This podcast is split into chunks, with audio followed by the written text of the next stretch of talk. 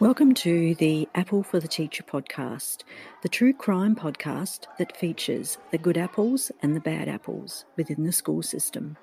My name is Anna Thomas, a teacher and your host. So join me as I present school stories that are tragic, shocking, unbelievable, and outright bizarre. Hello and welcome everyone to episode 34. Great to have your company today. If you're new to the podcast, hello and welcome back to the regular listeners. Today, there is only one bad apple story, and it can only be described as a very protracted saga. I was so frustrated researching it, so I can imagine how the people at the centre of the story must have felt. But first, let's say hello to these lovely people in our Facebook group. Hello to Brooke Annan, Christy Dale, Julie Belmore, and Christy Rawls Ramage. And I'm not sure, Christy, maybe your last name is pronounced Ramage. Ramage or Ramage? And also, here are some lovely reviews of the podcast. Now, I don't share these to toot my own horn, but it's because I'm constantly surprised at what people are saying. In the beginning, I really didn't want to tell anyone that I was doing the podcast in case it was really bad. So here is one review that says, very specific. I appreciate that this podcast is not just true crime, but a specific kind of true crime. Anna is very well informed and a great host. And another one that says, excellent, excellent find. We came across your show on Instagram and decided to give it a listen, and very glad we did. The host is a breath of fresh air and a joy to listen to. The topics are interesting and binge worthy. Keep up the great work. Cannot wait to binge more content. And that was written by Yergi and Drewby, who are the hosts of the podcast called The Misery Machine. And here is how they describe their podcast. They dismantle pop culture, current events, and uncover the mysteries of the universe, largely of the homicidal variety, and listener interaction is highly encouraged. So, thank you guys for your very kind review. Here is a preview of the Bad Apple story today. It's called Kiss of Judas. The students experienced the ultimate betrayal. But before we get into this story, I need to provide a warning that it deals with sexual abuse, which may not be suitable for everyone. For this story, we go to the city of Melbourne in Australia and meet three sisters named Ellie, Nicole, and Dassi Erlich. They are now in their 30s, but we will go back and tell the story of what happened to them when they were teenagers. The girls were members of the Adass Israel Jewish community in Melbourne, who were a very private, ultra Orthodox, and tight knit community. The roughly 200 family community lived within a single square kilometre in the suburb of St Kilda and had their own synagogue, kindergartens, schools, shops, restaurants, and medical services. As Orthodox Judaism began evolving and accepting modernity, the Adass rejected the reforms and wanted to strictly adhere to Jewish law and custom, which led to their persecution. They considered themselves as the most religiously authentic group of Jews. Some of its members fled to Melbourne in Australia, and thus the Adass Jewish community had begun. They segregated themselves from modern society and didn't mix with the wider Jewish communities. The three sisters grew up in this community with five other siblings. Children in the Adass community were raised without TV, internet, and radio, and only had access to Jewish newspapers and magazines. They were shielded from world events, and their exposure to people outside of the community was limited. Family life for the sisters was very strict, and their memories of their childhood were not happy ones. Each day followed a strict religious routine, and Nicole recalls here what it was like. Every single action we ever did was governed by a fear of what would happen if we didn't do the right thing at all times, day or night. Their mother was very controlling and angry, and they would always be walking on eggshells. Punishments were common, and they have particularly haunting memories of a cupboard under the stairs, which was the punishment room. They remember their home to be a very cold place, lacking in emotional warmth. At the very young age of three, boys and girls were segregated from one another, and girls were forbidden to talk to any male that they were not related to. Girls were groomed at a very young age that their future would consist of becoming a committed Jewish wife and mother, raising large families, often with more than 10 children. Modesty for women was strictly enforced. Women wore long skirts to the ankles and long sleeved tops with high necklines. Married women were required to use wigs and scarves to cover their heads. The sisters remember that they weren't even allowed to walk around at home in their pajamas. If they wanted to get out of bed to go to the bathroom or get a drink, they had to cover up. The sisters remember that they had never even seen each other's bodies naked. Marriages were arranged, and Dassi recalls as a teenager that marriage was more important to her than school. She says, I just need to fill up my time until the matchmaker calls my parents with someone she feels may be a good husband for me. I don't really need a VCE, which is a Victorian Certificate of Education, to get married and be a good religious wife and mother. Dassi remembers there was no sex education at home or school, but brides and grooms did attend classes where sex and marriage was discussed. Dassi spent much of her teenage years writing in her diary, saying, We didn't have TV, we didn't have internet, and we had a lot of thoughts and expressions that we wanted to share, but we didn't feel that we could with anyone. Reading through her diaries years later, showed how lonely she was, the strictness of home life, her emotionally absent parents, and the constant fear of being punished for minor things. As family image was so important in the Adass community, the sisters did not dare tell anyone about what was happening at home, as it would bring shame and stigma and therefore ruin a girl's marriage prospects. Now in her 30s, Dassi says, I didn't realize it was an unusual community until I left it. It was my way of life, and I didn't know anything else. We were told that ours was the best way of life and the superior way of life. It was just accepted that you didn't interact with people who are not part of your community unless absolutely necessary. So, we have seen what it was like for the sisters growing up in the Adass community. However, Little did the girls know that the worst was yet to come.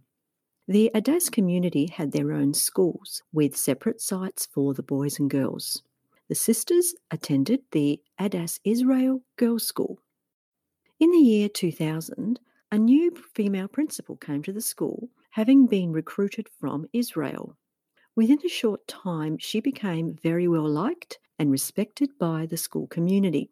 By the time the new principal had arrived, Michelle, who was the girl's older sister, had already left the school, but she recalls hearing about her from her sisters. She says, I had heard that she was very energetic and very capable. From the reactions of my neighbours and people that lived on our street at that point, there was a great deal of reverence and respect. It was almost as if she was larger than life she seemed to be running the school and everything from admissions to curriculum to school camps. Everything ran through her. She cast a wide sphere of influence over the community. The principal was married, and as Adass tradition dictates, she had a very large family of eight children. Dassi remembers how people felt about her. People looked up to her and listened to her as if hers were God's words.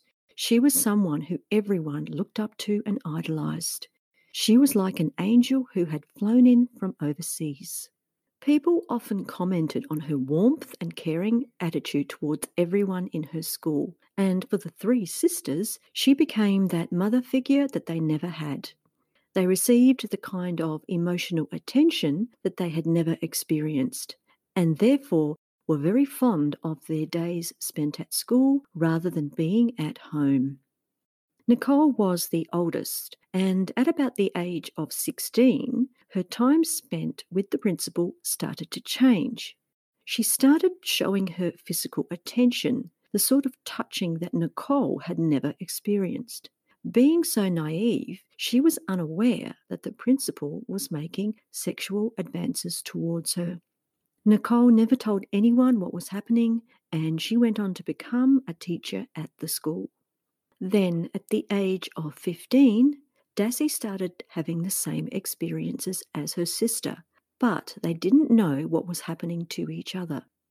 For Dassi, it started with the principal offering her private lessons in her office, and she was flattered that she cared so much about her education.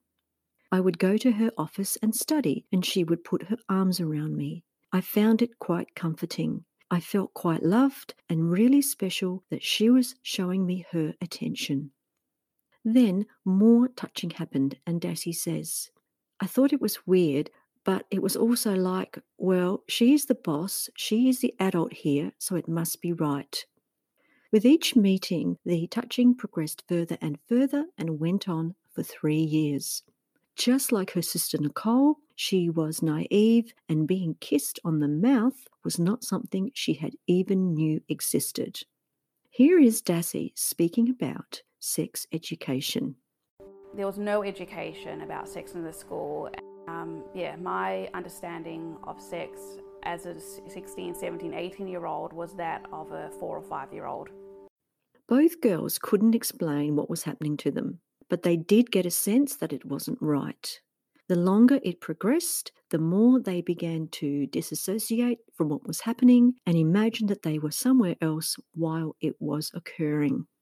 Then the sisters attended a winter camp with Nicole as the teacher and Dassie was still a student. Nicole saw her sister come out of the principal's camp room and they both looked at each other realizing for the first time that they had been experiencing the same thing. However, they never spoke about it to each other. Nicole says, What was there to say? There was no reason to speak about it. It was just a matter of self preservation and surviving at that point.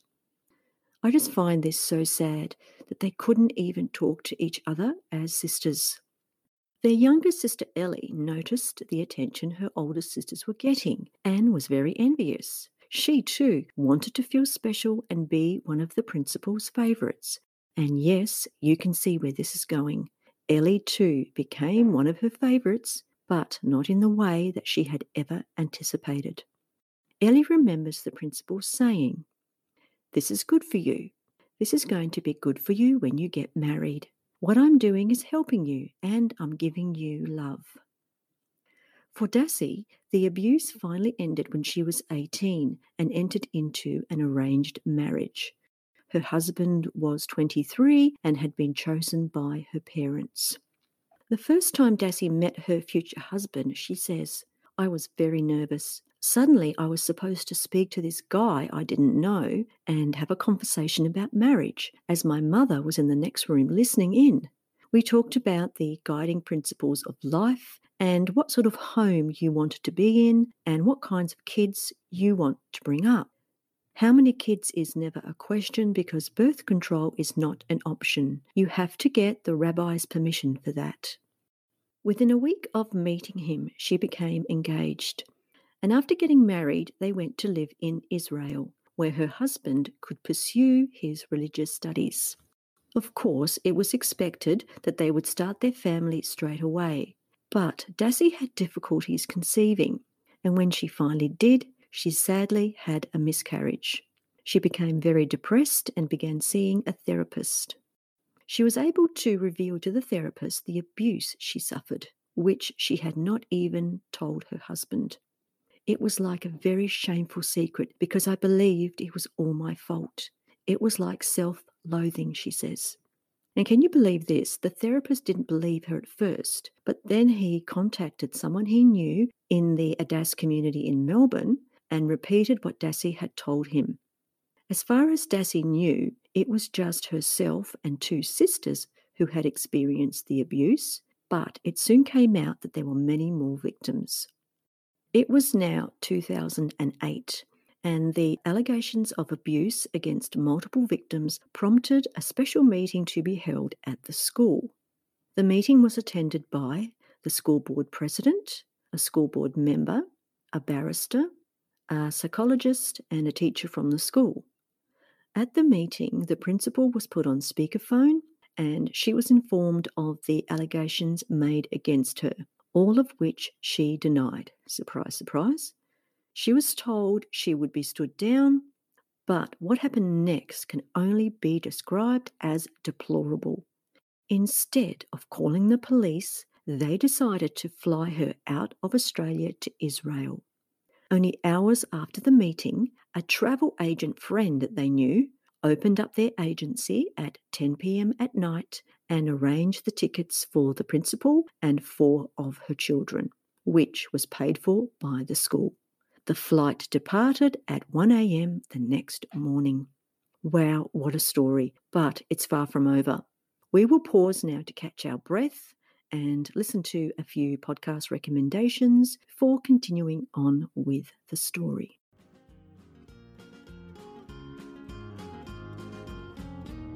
Hi, true crime fans. I'm Erin. And I'm Shay. We host All Crime No Cattle, a conversational podcast which focuses on true crime stories from the Lone Star State.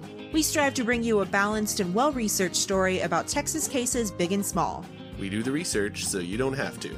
We also end every episode with a good news story, just to remind everyone that real life isn't quite as depressing as true crime can make it out to be. New episodes drop every Thursday, and you can find us wherever you listen to your favorite podcasts. All Crime No Cattle, because crime is bigger in Texas, y'all.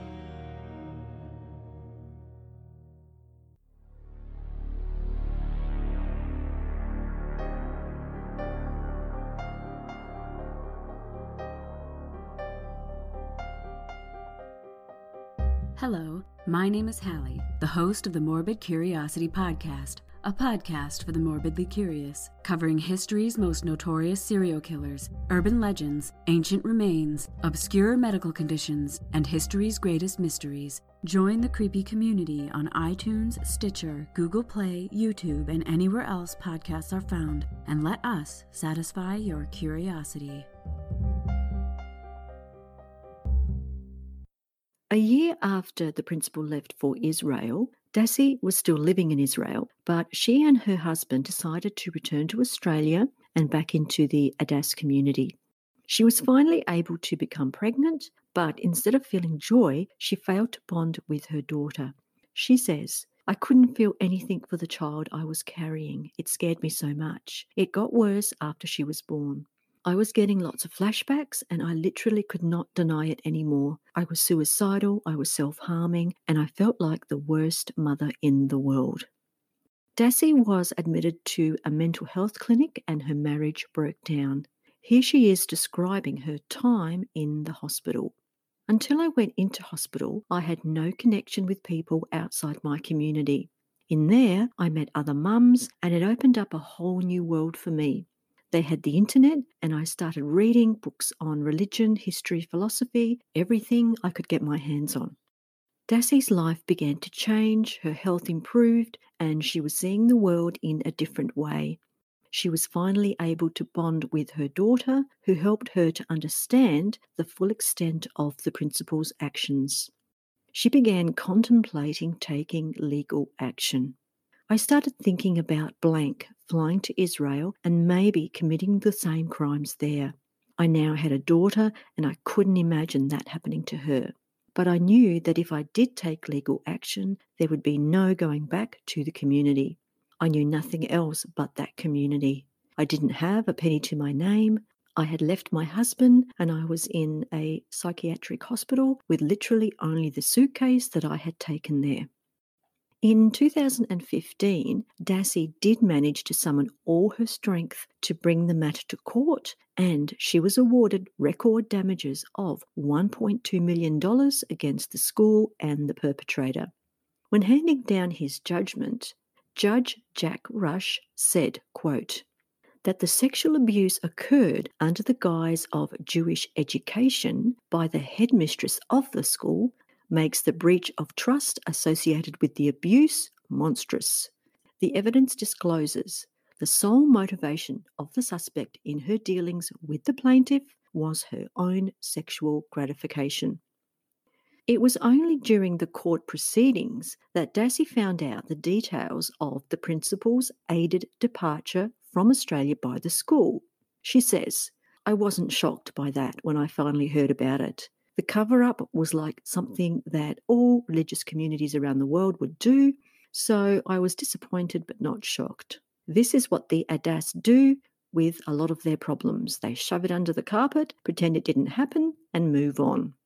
The judge was also scathing of the school's failure to act and inform the police of the abuse. He said, in such circumstances, the alleged perpetrator should not be assisted to urgently flee the jurisdiction.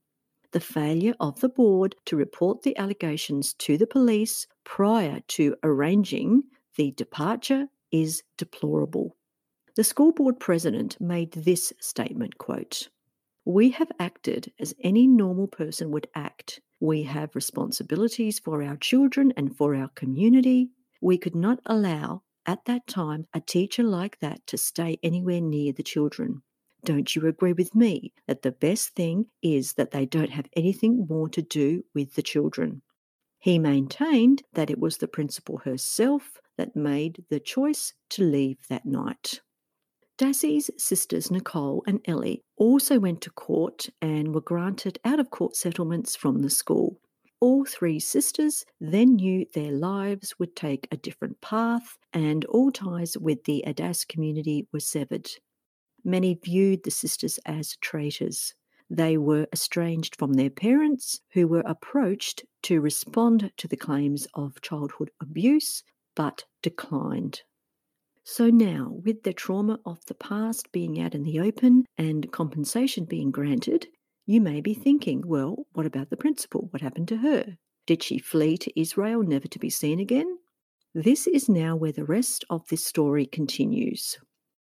The principal had fled to Israel in 2008. Back in Australia, the police began their investigations and issued a warrant against her for 74 child sex offences involving at least eight students. An extradition request was made in Israel. This means Australia made a request for her to return to Australia to face trial. She was finally arrested in 2014, which was six years after she had fled from Australia. She was placed under house arrest and was required to wear an electronic tag the extradition hearing, which was scheduled, had to be postponed as the accused claimed she was suffering from severe anxiety and panic attacks. The hearing was subsequently postponed a number of times due to her claims of mental illness. It's a requirement of the extradition process that the accused be present at court hearings. So, time and time again, mental illness was used to postpone the hearings. After she was finally arrested, the sisters made a number of visits to Israel to attend the hearings, only to be disappointed each time. Here is Nicole speaking at the conclusion of one of the hearings. The length of time has a massive emotional toll on each of us. Have, we have all stopped working to do this campaign. Our families still come first, but this campaign is largely taken over our lives. But we're doing it on behalf of everyone, not just ourselves. It's very hard. It's always very hard to hear psychiatrists say over and over again that she's unfit for trial, that she's not well enough to come and stand trial in Australia. We are just waiting and hoping time and time again, and we will come back again to Israel as we need to, to hear the judge make that decision and hope that she says that she is fit to stand trial. That is what we are waiting for and hoping for every single time we come no matter how hard it is to sit in court and not have a voice and not be able to say anything and just listen to psychiatrists have their personal opinions mixed with professional opinions, and we're kind of at a loss. We're not allowed to speak. But the sisters remained resolute, and back home in Australia, they continued their campaign to bring her to justice. The former Premier of Victoria, Ted Baillieu, supported the sisters and accompanied them to Israel. The Australian Prime Minister at the time, Malcolm Turnbull, also went to Israel, meeting with the Israeli PM, Benjamin Netanyahu. Daniel Andrews, the current Premier of Victoria, also raised the matter with Benjamin Netanyahu. A petition of 17,000 signatures from members of the community where the school is located was also delivered to officials in Israel. Then another two years passed after her arrest, and the sisters received the news that an Israeli court suspended the extradition hearings and the accused was released from home detention, free to return back into the community. As a condition of the release, she was required to undergo psychiatric assessments every six months, which would determine if she was fit to attend court. This was just another stab in the heart for the sisters. Then another two years passed, and she was arrested again. This time, evidence was attained from private investigators that showed she had been faking mental illness. Photos and videos had been taken of her seemingly leading a normal life out and about in the community. It had been stated that her mental illness had left her totally incapacitated, yet here she was caught on video with evidence that contradicted this. I have seen these videos and I will put them on social media for you to see yourself. Following this evidence, it was ruled by the court that she had faked mental illness to avoid extradition. The court ruled that she was fit to attend the hearings. This all happened in July last year, 2019, and everyone involved were overjoyed that it seemed the case was finally heading in the right direction. Now, to further complicate this story, it came to light last year that the Israeli Deputy Health Minister came under suspicion for using his position to stop the extradition. It was alleged that doctors were pressured to falsify psychiatric assessments to deem the accused unfit for trial. It was discovered that the principal had once held a position at a school run by the same ultra Orthodox group that the minister belonged to. So, after being arrested again due to the evidence showing that she was faking illness, a date was then set for December last year, in 2019, for psychiatrists to deliver their report on her ability to face an extradition trial. The three sisters were watching the proceedings at home in Australia, only to hear the following unbelievable set of circumstances. The psychiatrist who was set to testify had forgotten it was scheduled for that day. I'll just pause here so that you can all gasp in disbelief. And the judge had only found out on that day. What a farce. This particular hearing would have been number 62. Yes, 62. To date, the whole drama had involved 30 psychiatrists. So it seems to me that there was psychiatrist shopping, just like some people do doctor shopping. They also were actively seeking and finding psychiatrists who were willing to find in favour of the accused that she suffered from mental illness.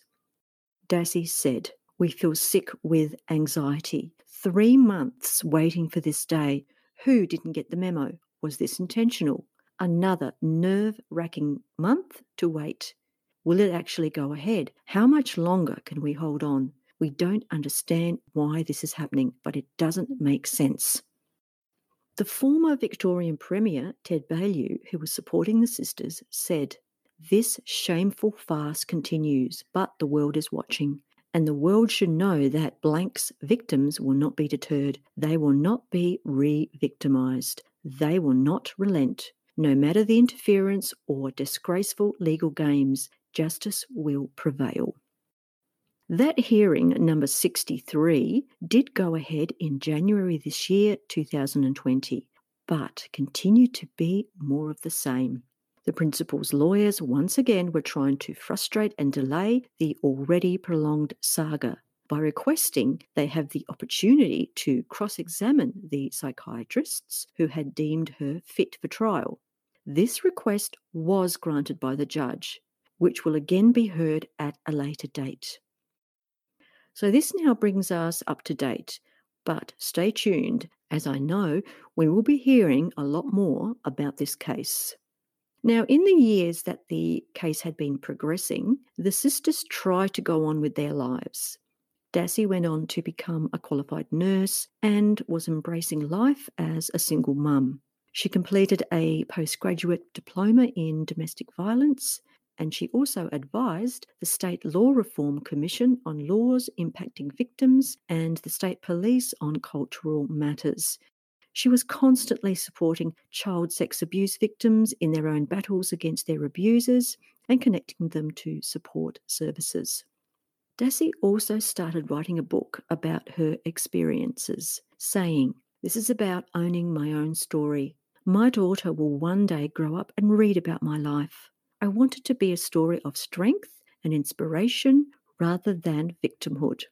I wanted to try to take the secrecy and the shame away from my story by telling it in my own voice.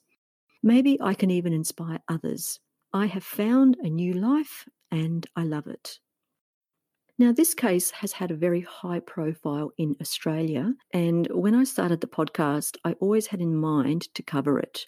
I could have waited until its resolution, but as we've seen, it's been progressing now for more than 10 years, and who knows how much longer it will progress.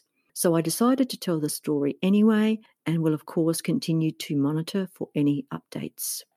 Even if she is finally extradited to Australia to face trial, you can imagine how long that process is going to take. So I really feel for the sisters that this ordeal will be dragging on for many more years to come. But this just shows how resolute they are and how absolutely determined they are to bring this evil woman to justice. Here are some final words from Dassi. I've had a massive amount of experiences the last year. I mean, experiences that I never thought were possible. Oh, it's a very basic prison. I've gone from being, you know, 10 years ago, a shy, reserved, passive, submissive person that felt very powerless and weak to someone that's the complete opposite of that now. No, it takes a long time. I mean, the justice system, you know, it takes a long time.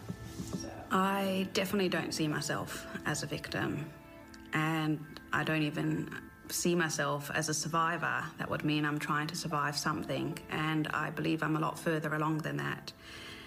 If anything, you know, the word thriver uh, comes to mind.